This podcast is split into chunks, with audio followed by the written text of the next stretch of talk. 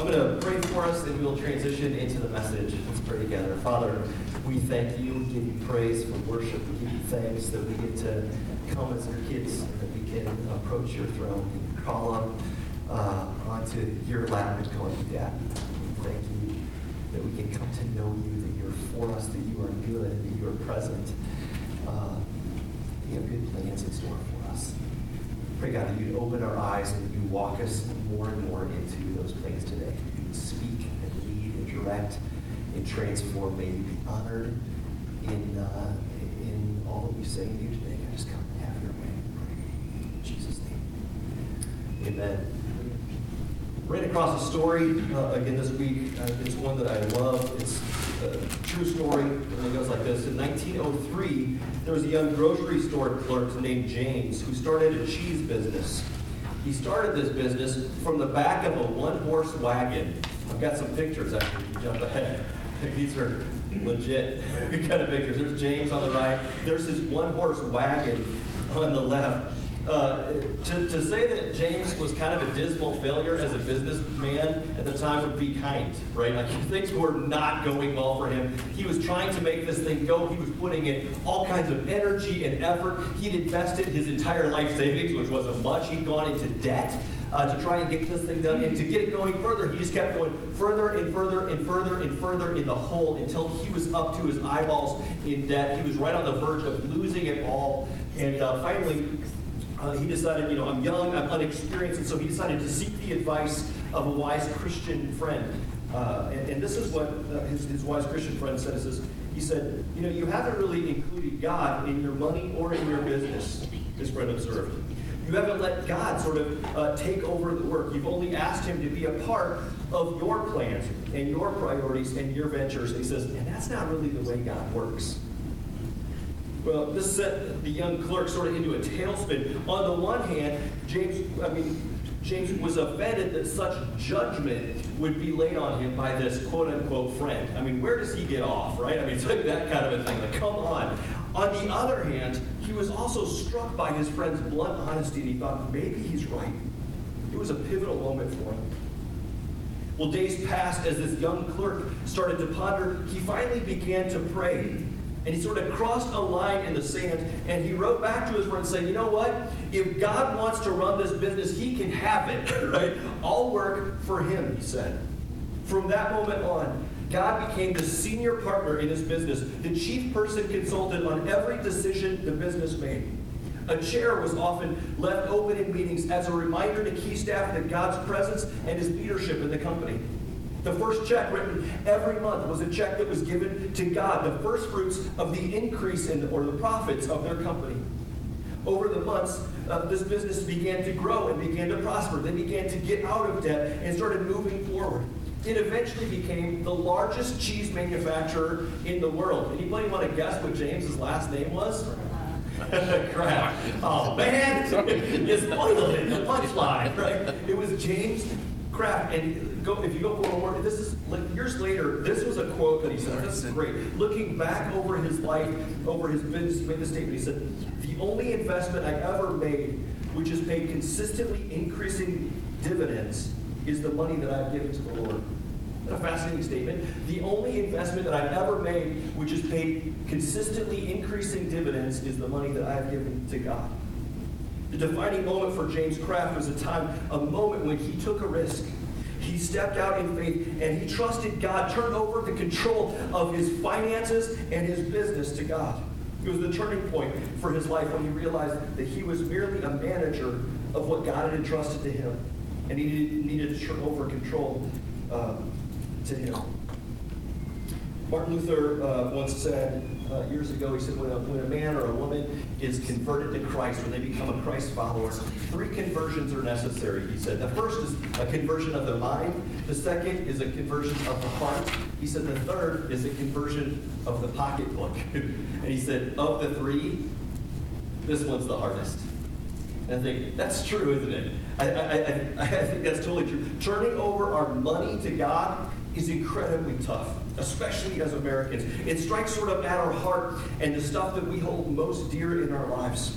I mean, it's easy for us to say, oh yeah, I'll go to church, I'll sing songs, I'll listen to the message, I'll be like, attaboy, pastor, kind of thing. But when you start talking about how God wants to handle my money, my money, then you're meddling, man. You have crossed a line. You have gone way too far. But I'll tell you what, friends, how we handle our money, as we'll see today, huge to our relationship with God. It's huge in our lives. It's huge. It, it, it's a significant marker. In fact, it's enormous to our hearts. It's enormous to our relationship with God. It's a big deal. One author that I read this week says it this way they say, the way we handle our money is perhaps the truest indicator of the spiritual condition of our heart. It's true. I read another quote this week, and this one is kind of a butt kicker, but it, it uh, it's an offering prayer that, that, uh, a pastor taught his church one time, which again is challenging, but it's, it's offering prayer. So he said, what if we were to pray this way? No matter what I say or do, this, my offering, God, right? This is what I think of you. Can, can there be collective gulp in the room? Isn't that a, I was like, holy cow! No matter what I say or do, this is what I think of you. Now, this wasn't meant to be a guilt trip kind of message, but it's, it's, it's just a way of saying, man, this is such a huge deal to our walk with God. It's such a huge deal to our own hearts. And, uh, man, it's perhaps one of the reasons that, that uh, giving and generosity and finance gets talked about so much in the Bible. I told you last week, I think, uh, about how many times uh, money is talked about in the Bible. It's huge. This week, I'll just mention this. The word give or giving is used in the Bible 2,285 times. Isn't that crazy? It's more than virtually any other value in the Bible. The Bible talks more about give and giving than pretty much anything else. And why do you suppose that is? Do you think it's because God needs your money? Is that why you think he talks about it so much? Does God need your money? Does God need my money? No. Do you remember how this whole thing started? Right? I mean, God, in the beginning, God spoke the world into existence, right? He's He is the cause behind right behind the Big Bang, behind everything else in life. He is the starting point. If God had need of something, would he come to you to ask? He would speak and it would it would come into being. He would think it and he could create it, right? God has need of nothing, right? He is he is complete in himself. It's God doesn't talk so much about money because he needs it from us, but because we need it. Because we need to talk about giving, because we need to learn how to trust him, how to open up our hearts and our lives, and especially uh, and, and that plays out in our finances uh, to him. He's God. In fact, listen to this. God isn't primarily concerned with your money. In fact, He doesn't, doesn't need your money, but what He does want is you.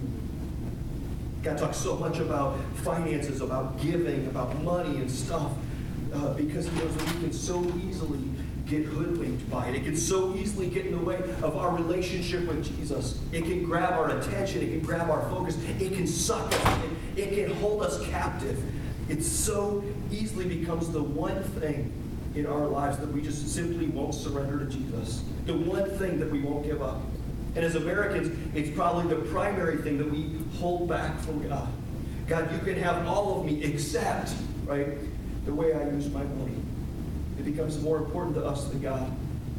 And that's, I think, why God talks about this over and over throughout the pages of Scripture, telling us the way to financial freedom is by giving up control and surrendering our finances to Him. Well, we are on week number two of a series that we're doing here at Ignite called Making Change. And this series is all about learning uh, to put into practice God's principles for our finances so that we can experience and learn to walk in freedom and blessing and peace. And like we talked about last week, man, those are words that we just don't think of when we talk about money. Things like contentment and joy and the question that, that, that we, we're asking ourselves throughout this series and the thing that we're proposing, so to speak, is what if God's way really is better? What if there is a, a, a way that we can live in which there could be peace in our financial dealings, in which it wouldn't be this anxiety producing, I need more to get what I want kind of stuff, but what if it could be, there could be contentment and joy and peace? Last week we started out the series um, uh, talking about, I titled it Provision, but right, we talked about sort of um, like knowing the state of our flock, knowing the condition of our finances, kind of looking ahead and planning and seeing what comes in, what goes out, and how we can uh, how we can use our finances uh, for what God wants and for what we want, and, and not just as a way uh, to just let it kind of just go out like crazy and wonder where it all went. This week, um, I want to kind of turn the corner and I want to talk a little bit more about this whole topic of giving, and specifically, I want to talk about a, a, biblical concept referred to as first fruit, first fruits, because uh, as we'll see, I mean, we are in treasuring all of us. And until we learn to put God first in our finances, I'm not really sure. I'm not really sure that we can ever really experience true peace and contentment and joy in our financial worlds until we learn to put Him first. And that's kind of what we're going to be talking about today. It sounds incredibly counterintuitive, but the path to freedom, the path to peace, the path to contentment, the path even to blessing in our financial worlds is the path of giving to God first, of putting Him first in that position. Until we learn to do that, I'm not so sure uh, that we can experience the good stuff in life. Now, I have to say, anytime you talk, I'm always hesitant to, to preach on giving and preach on money or any of that kind of stuff because the moment I do, I, I can just hear some people in the room probably saying, see, here, it here goes the pastor boy again, right? He's talking about money. He just wants what wants our money and all this hard-earned stuff. And, uh, and uh, I just got to say, in response to that, before we jump to conclusions, can I just say the church is doing fine financially right now? This is never about, this is not about what the church needs. It's not about what the church wants. This is about how life works best for you and for me. This topic sort of stabs at the heart of the American dream a bit, and I get it. But be, because for many of us, and, and the majority of our culture, our money and our stuff is more important, or it's a higher value uh, than, than God is for us. And how we spend our money, and ultimately what we treasure most will reflect and reveal what we really worship and what's most important to us. But just remember, God doesn't need your money. What he wants is he listen to a few of these. I want, I want to just sort of paint a picture with a bunch of different verses from Scripture today and uh, see if we can kind of get, get our uh, heads wrapped around this whole topic. This is Jesus talking in uh, Matthew 6, 19 through 21. says this, Don't store up for yourselves treasures on earth where moths and vermin, which is funny word, makes me giggle, where moths and vermin, right, destroy, and where thieves break in and steal. But store up for yourselves treasure in heaven where moths and vermin do not destroy, and where thieves do not break in and steal. He says this, for where your treasure is, there your heart will be also. It's a fascinating uh, statement. He says, God doesn't need our money. What he wants is our heart, and he knows the way this works. Where we invest our money, our hearts will follow. God cares greatly about our heart. Giving, friends, is a matter of heart. It really is. It's a matter of heart. It's about what's most important to us. If you want to know what people are really passionate about, if you want to know if people are committed to, to, to Christ and to the, the mission of the church and all these kinds of things, you can see in their finances. Their finances will tell you what they're becoming passionate about. Your checkbook, friends, is a spiritual doc- document, and it reveals what we really believe about God uh, and kind of the direction our hearts are headed. Listen to this. A few verses later, Jesus makes a statement. Nobody, nobody can serve two masters. Either he'll hate the one and love the other, or you'll love and, and be devoted to the first and despise the other. You cannot serve both God and money. So like a big deal to you? Let me, let me just kind of put it in a different way. If you love and serve money and stuff, according to Jesus, you hate God. Did you hear that? Right? either you will hate one and love the other, or vice versa. Okay, that's what he's saying. See, man, if your heart is focused on, man, this is on, on my money and my stuff and my whatever, if this is more important to us than God is saying, man, you cannot, you cannot serve both of them. You will hate God if you love the other, if you love money. That's the primary driving force in your life. It's a huge deal. The way we handle our money has a huge impact on our faith, on our heart, and on our relationship with God. It's enormous. Now, here's where I want to go today. If we want to grow then in our faith, if we want to become more and more and more the people that God has created us to be, if we want to experience more of God, more of His plans, more of His provision, more of His peace in our financial worlds and in our lives, we're going to have to learn to surrender this whole area of finances to Him. We're going to have to learn how to live out our faith in this area of giving and of finances. And as we do, as we begin to sort of open up our hands, as we begin to open up our hearts, open up this whole area of our finances to God, as we begin to trust God with all of this stuff, with our lives and with our pocketbooks as well, we will experience His blessing, His provision, and His peace in amazing ways. It really is the best way to live. I want you to look at some of the language that gets used uh, throughout the Bible, talking about this whole idea of giving to God and, and, what's associated with it. Acts 20, 35 is classic, right? It's quoting Jesus as remembering the words of the Lord Jesus who said, It's better to give than to receive. In fact, that's not, it doesn't say better though. What's the word that he uses? It's more blessed. He says, blessing is actually associated with giving. My question is, do we really believe that? Blessing, he's saying the good stuff, God's favor, right? God working on your behalf.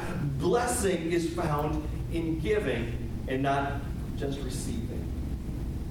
It's a little counterintuitive, don't you think? That's not really how we function or how we think as Americans. Typically, we say, man, getting is the good stuff, right? Bring it on, more for me, right? Kind of bring this stuff on. That we think, man, that's the good stuff. But Jesus says, no, it's, it's exactly the opposite. If you, want to, if you want to become more like God, if you want to experience more of His presence, more of His peace, more of His blessing, He says, you learn to give. Isn't that crazy? 2 Corinthians uh, 9, 7 through 8 says this It says, Each one of you should give what you have decided in your heart to give, not reluctantly or under compulsion, for God loves a cheerful giver. But decide what you want to give ahead of time. And then it says this, and, and then give it. And then it says, And God is able to, what does that say? Bless.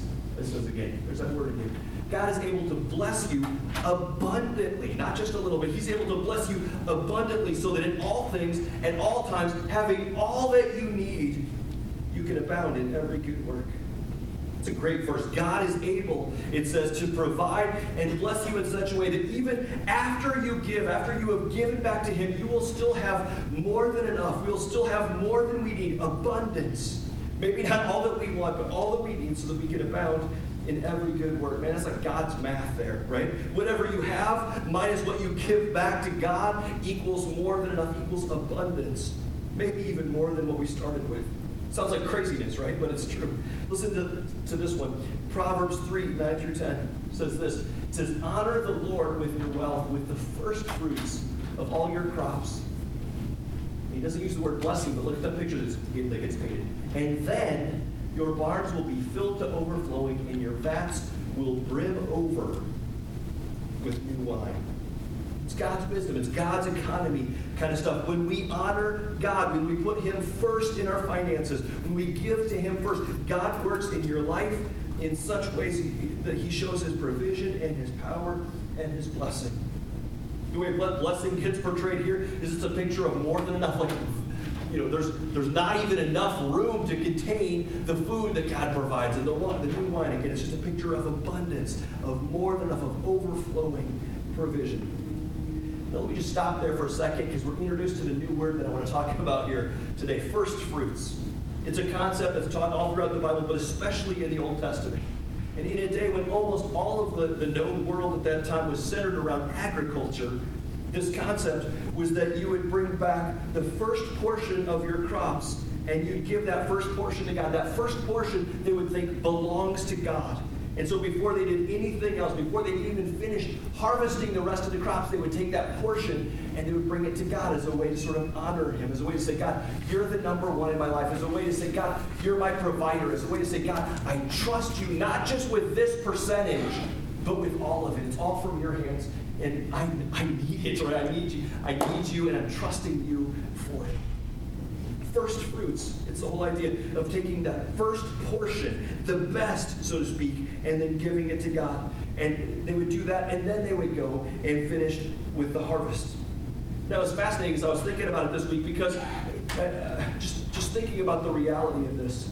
because this would be the time for farmers when it would be their greatest point of need.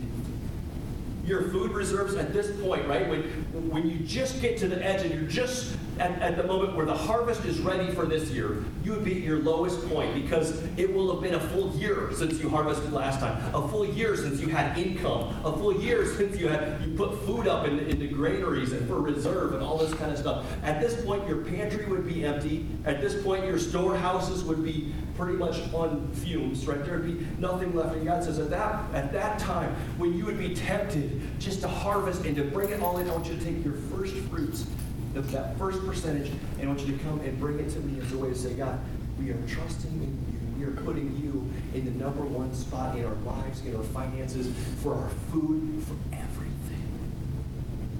First fruits. Sounds like craziness, doesn't it?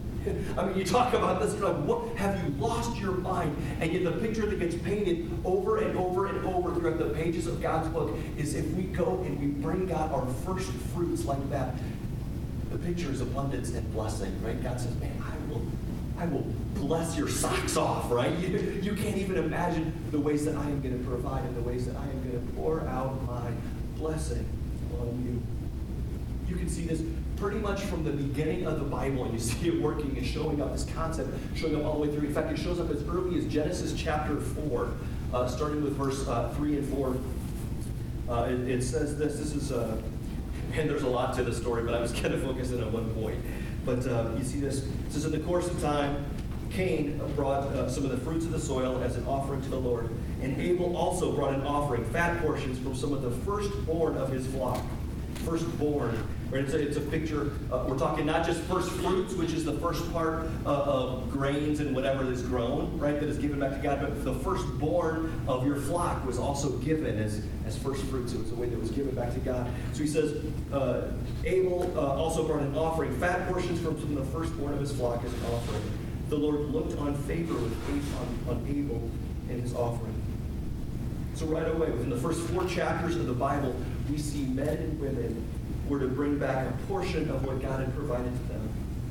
And they gave him the first fruits before anything else. They gave to God as a way of worshiping, as a way of saying, God, you are number one in my life.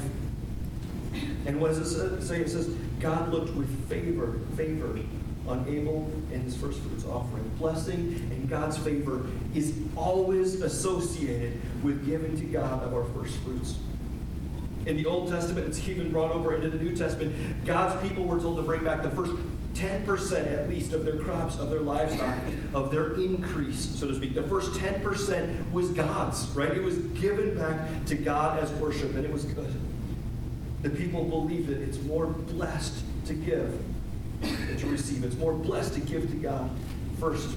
At our church in Wisconsin, when we were up there, um, we had a business guy in our in our congregation, and I remember uh, him telling uh, us one time he was invited to a roundtable discussion with uh, at, at, the time like a guy by the name of Steve Kagan, he's a U.S. congressman a number of years ago.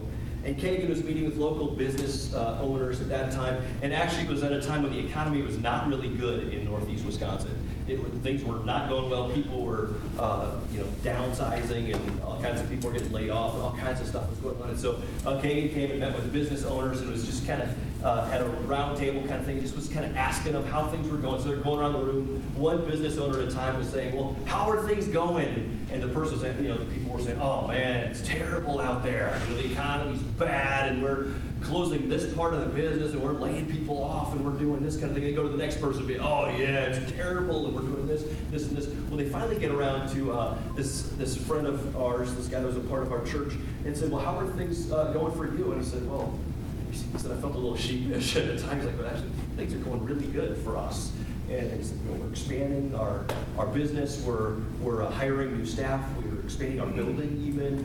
And uh, you know, future's looking really bright for us. It's you know, I hate to see them. It's kind of hard to say, but it's a good season for us. But huh, kind of got real quiet in the room. Kind of people were kind of rocked back, like, huh. It's so weird. And the, the next guy started to kind of chime in and started to say, well, that's bad for us too, and whatever. And before he could get, chime in too much, uh, Kagan went back to this to this Christ follower and said, why? I mean, can, can you put a finger on why things are going so well for you? And, and he smiled. He said, "This is going to sound foolish." He said, "But but uh, a little over a year ago, um, uh, my wife and I made the decision that we were going to put God first in, in our business and in our finances." And he's like, "It was the first time in our life we decided we were going to start tightening. And we, uh, the first the first thing we do with our business and the first thing we do as individuals, we take the first ten percent and we bring it back to God as a way just to, to you know, as, as worship and as an offering, as a way of just saying, "Man, you're first." entrusting myself for you. He said, ever since we've done that, our business has been doing awesome. It's, it's like off the charts kind of cool. Isn't that a great story? I mean, uh, I, I hear that and I think, man, uh, is that always the case? Does God always do that? Is it always just like rainbows and unicorns and everything's awesome? No, it's not always like that. I'll tell you what, I'm amazed at how often and how often there are dozens and dozens and dozens and hundreds of stories that even I have heard, that I have experienced, that probably many of us in this room have experienced about how blessing is associated with giving and with putting God first in our finances. There's God math that starts happening that's crazy, right? There's, there's ways that He works and provides that are just jaw dropping. God's blessing is not always financial. I'm amazed, but I'm amazed at how often we do see God's provision in financial ways, in, in, in just jaw dropping kind of ways. I mean, we've experienced it, and so have many of you. If you haven't yet, friends, I'll just kind of say this parenthetically if you haven't yet put God first in the area of your finances, man, I would encourage you to consider that strongly today, to, to, to make that commitment, that priority of learning to bring your first fruits back to Him, to, to give Him first and entrust Him for the rest. Remember, this is not about what God wants from you, it's about what God wants for you. Right? And so I, I want us to say that because I think it's counterintuitive, and can use the word me. I want you to say, it's not what God wants from me, it's what God wants for me. Let's say it together. Ready? It's not what God wants from me, it's what God wants for me. Right? It's not about Him trying to take what's precious to you and, you know, I don't know, whatever. It doesn't mean that. It's about the, the kind of life that God has for all of us. And life, the way He's designed it, works best when we put first. In finances, yes, because it's so pragmatic to our lives, but in every area of our lives, right? This is the good stuff. Life works best as we learn to submit and follow Jesus, right? It's a heart issue. It's about our relationship with Him. It's a big deal and as we align ourselves to Him, as we as we submit and learn to, to, to invite Him as the number one into the number one spot in our finances, we learn to bring our first fruits to Him out of a heart of gratitude, out of a way, uh, a kind of a faith statement of saying, God, I trust You with with my uh, with my finances, with my life. As we do those things, we experience His blessing, and it's just better. Listen to this, Malachi three ten says it this way. It says, "Bring the whole tithe." into the storehouse, that there may be food in my house. God says, Test me in this, says the Lord Almighty, and see if I will not throw open the floodgates of heaven and pour out so much, what's the word? Blessing, that there will not be room enough to store it. It's a challenge that God gives us and a promise, right? In fact, God's saying, test me on this. He's kind of saying, I double dog dare you, right? Like, give this a whirl. Why not give it a try and see if I'm not faithful. See if I don't bring blessing into your life. It's a crazy thing. It's more blessed to give than receive. Try it, he says. When we give to God, when we put Him first, we experience blessing. Sometimes we see it financially, sometimes in non tangible ways. But I'll tell you what, we have seen it again and again as a family. There's been tons of times uh, throughout our, uh, team and I have been married for 20 years. And uh, there's tons of times throughout those 20 years when finances were extremely tight. Because we start churches for a living, we live on support. And you know how support goes, right? Support is, is a faith gig, right? It's a roller coaster. Sometimes there's money and sometimes there's not. And sometimes giving back to God when there's not a lot of income coming in is challenging. And it has been excruciatingly faith stretching and hard. And yet we have, we have seen again and again that as we trust Him and we say, you know what, God, I'm going to put you first, we're going to trust you with this. And we give back even when it's hard, even when it doesn't make sense. And some of the world around us might be laughing at us, saying, what kind of financial managers are you? You guys are idiots. You don't have enough. How can you be giving? There's sometimes that I think our tax accountant at the end of the year is laughing at us, right? Going, what are you smoking? Kind of thing. But, but I'll tell you what, it's because we believe this stuff. But there's been so many times where we have stepped out and we've trusted God and said, okay, God, we're trusting you in this 10% and all the rest, right?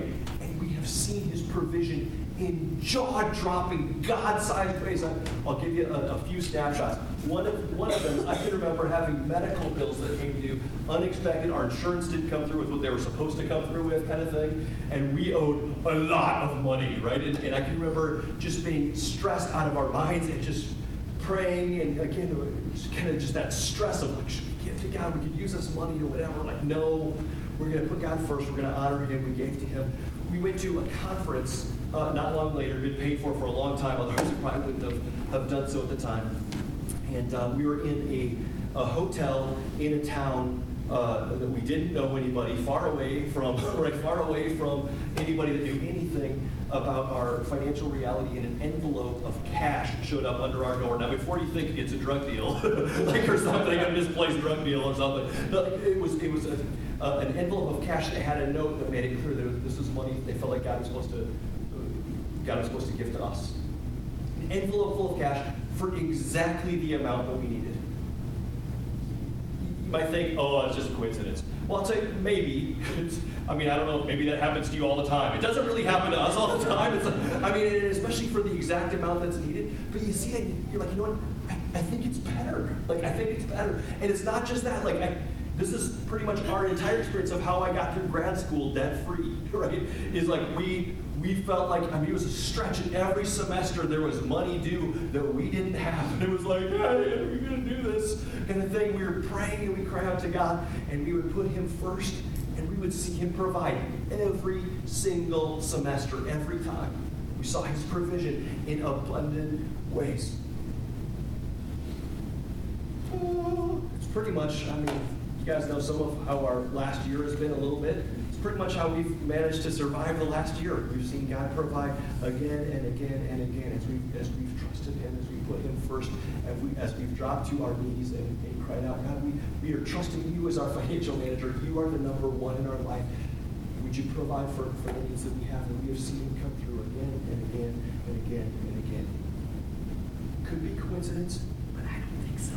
Right? I think there's blessing. I think maybe it really is better I think there's abundant provision, there's blessing as we follow, as we surrender, as we submit our lives to Him, and that includes our finances.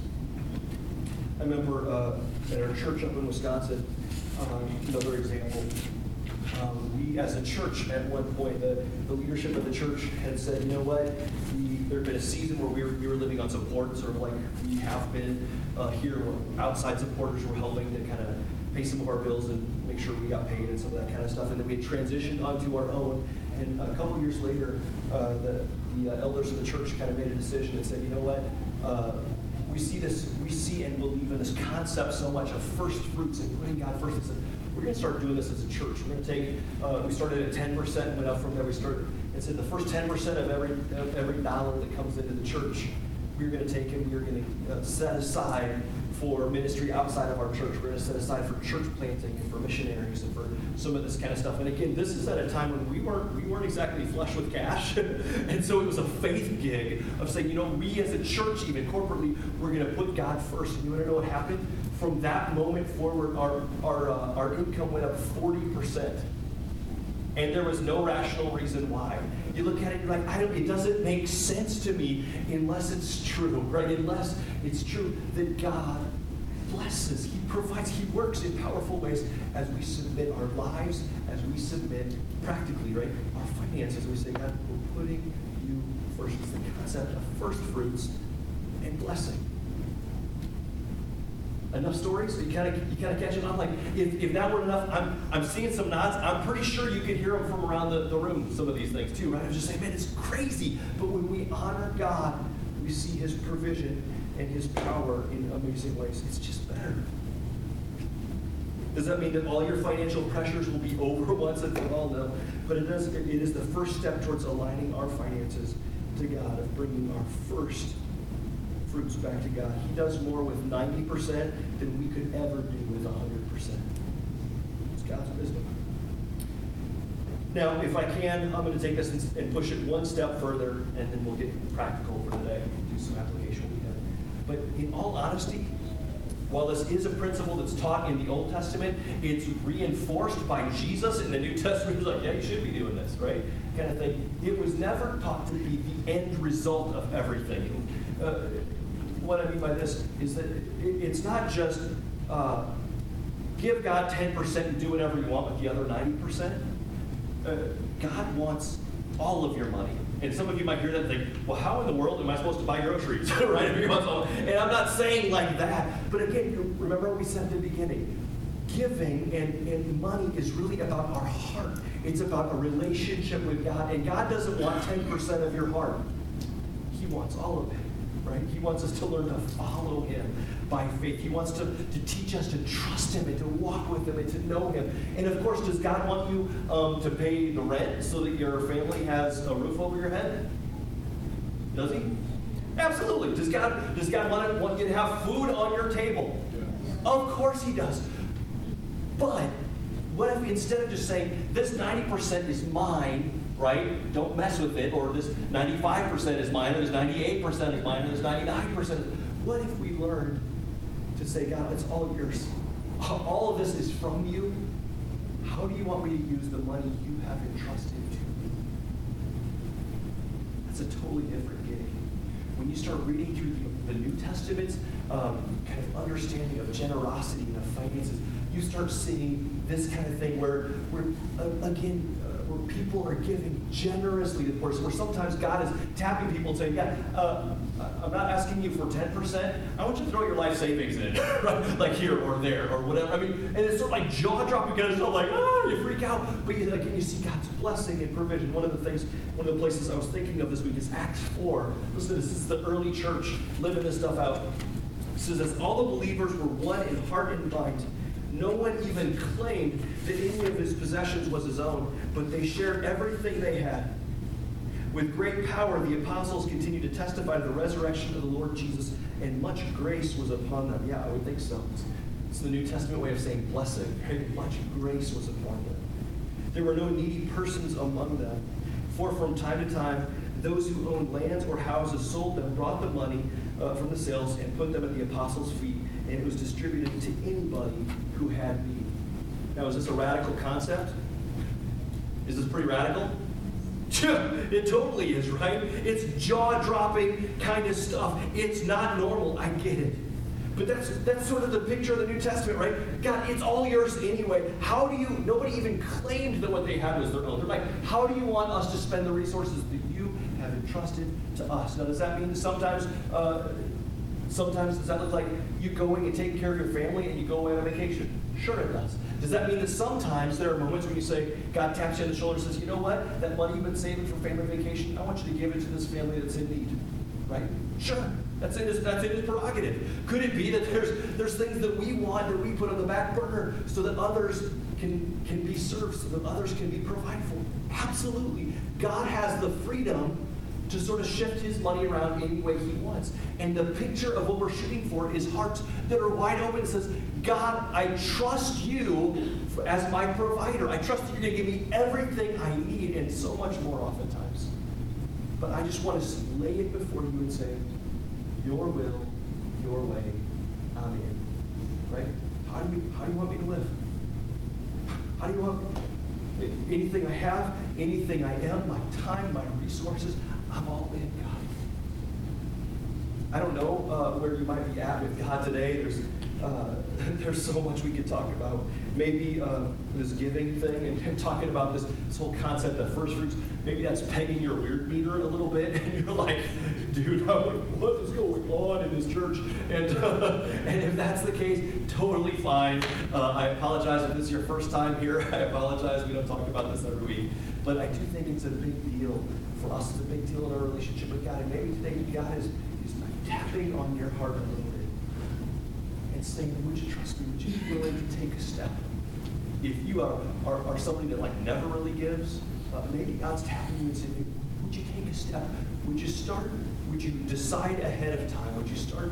Learning to give as a way to put God first, decide a percentage, decide a something, and just start doing it. Make it your first check that you write out in the month and say, God, I'm going to put you first. I'm just going to try. I'm going to dip my toe in the water a little bit and see if this, if it really is better to give than to get.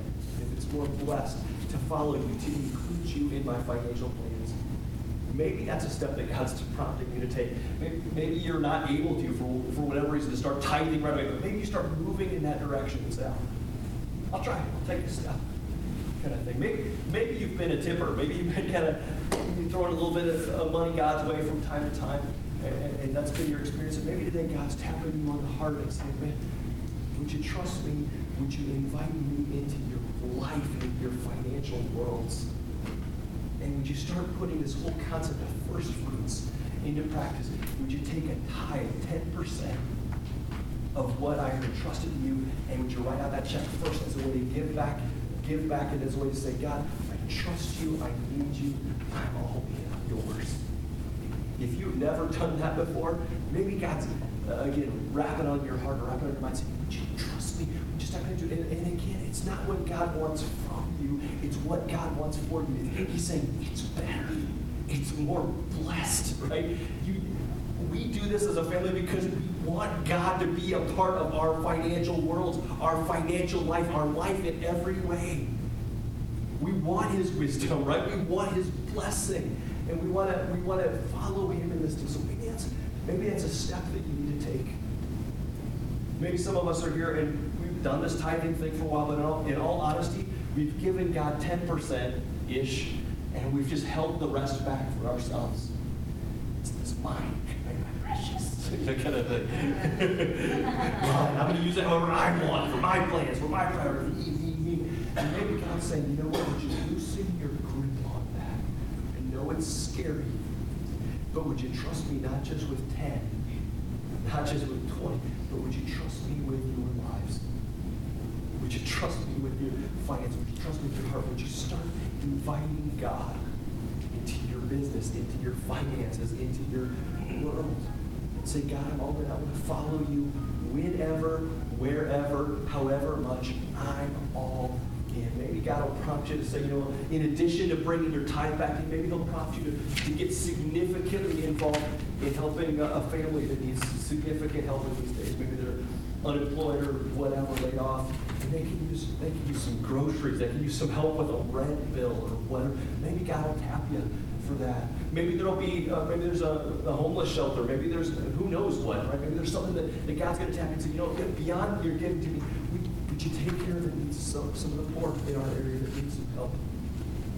Maybe it'll be a ministry. Maybe God will tap you and say, you know what, I want to. I, I think God's nudging me to help start a new ministry or start do this or provide Bibles for this group of people or help make a difference. We, we volunteer, I'm trying to get this going, right? But we volunteer in school in the region. Maybe God will tap you to, to make a difference in the lives of some kids there. Who knows what, right? But, maybe, but it, it's just a way of saying it's not just about 10% and I have 90, but learning to say, you know, God, I trust you. I'm all in. Would you all follow? May you be glorified. May your kingdom come and may your will be done in my life. You know, friends, I don't know what God's tapping you to, or saying to you this morning, but, but I'll tell you what I want for me and what I hope you want for you is that we would be people that say, yes, God, whatever you're asking, yes, I'll take the next step. Yes, I want, I want you to grow your generous heart in. God, I want, I want you to teach me to trust you and to follow you and to know. Let's close in prayer. God, that's our cry this morning. Uh, want, I don't know, just come and change us, come and teach us, come and shape us. God, we have tried finances on our own, and I have to say, it kind of stinks. It just doesn't work out the way we ever think it will. We just get ourselves deeper and deeper and deeper in debt and uh, anxiety and all kinds of things. And so we pray, God, would you teach us a new and better way? Would you teach us to follow you in this area of our finances? Would you teach us to put you first? Would you teach us, God, to, to uh, I don't know, just to open up our hands and our hearts, and even our wallets, right? And submit, submit ourselves to you. In every way, God. If we've never given before, I pray that you teach us to, to, uh, to, to take a step and move in that direction. If we've never tithed and you're prompting us to do that, God, you give us courage and boldness to bring our first fruits to you the first check, the first whatever, that we that. If you're prompting us beyond that, God, to, just become more and more generous, to surrender our finances, I pray that you would just come and have way, and lead and guide and direct and all these things, God. We just, we just pray, come, Lord Jesus, come.